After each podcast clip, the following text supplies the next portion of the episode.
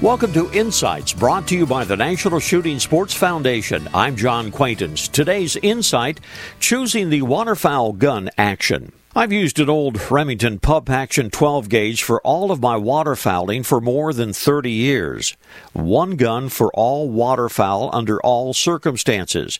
There was once that I confessed to a brief flirtation with a Parker side-by-side 20 gauge, but the relationship was short-lived, mainly because of the introduction of steel shot. My hunting partners, on the other hand, are hardcore autoloader fans, with an occasional side-by-side 10 gauge being added to the arsenal when one of the experts expects a high-flying goose to wander by. Pump, autoloader, double, ultimately to each his own, but waterfowlers' gun action preferences have changed over the years.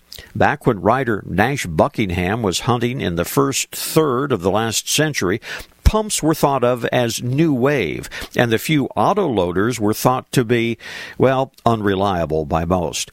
Things changed after World War II. Good doubles shot up in price as good pumps were cheap and reliable. Autoloaders were seen, but not in huge numbers. Today, the pump is still the king of the blind. This reminder, visit the National Shooting Sports Foundation website at nssf.org. This is John Quaintance.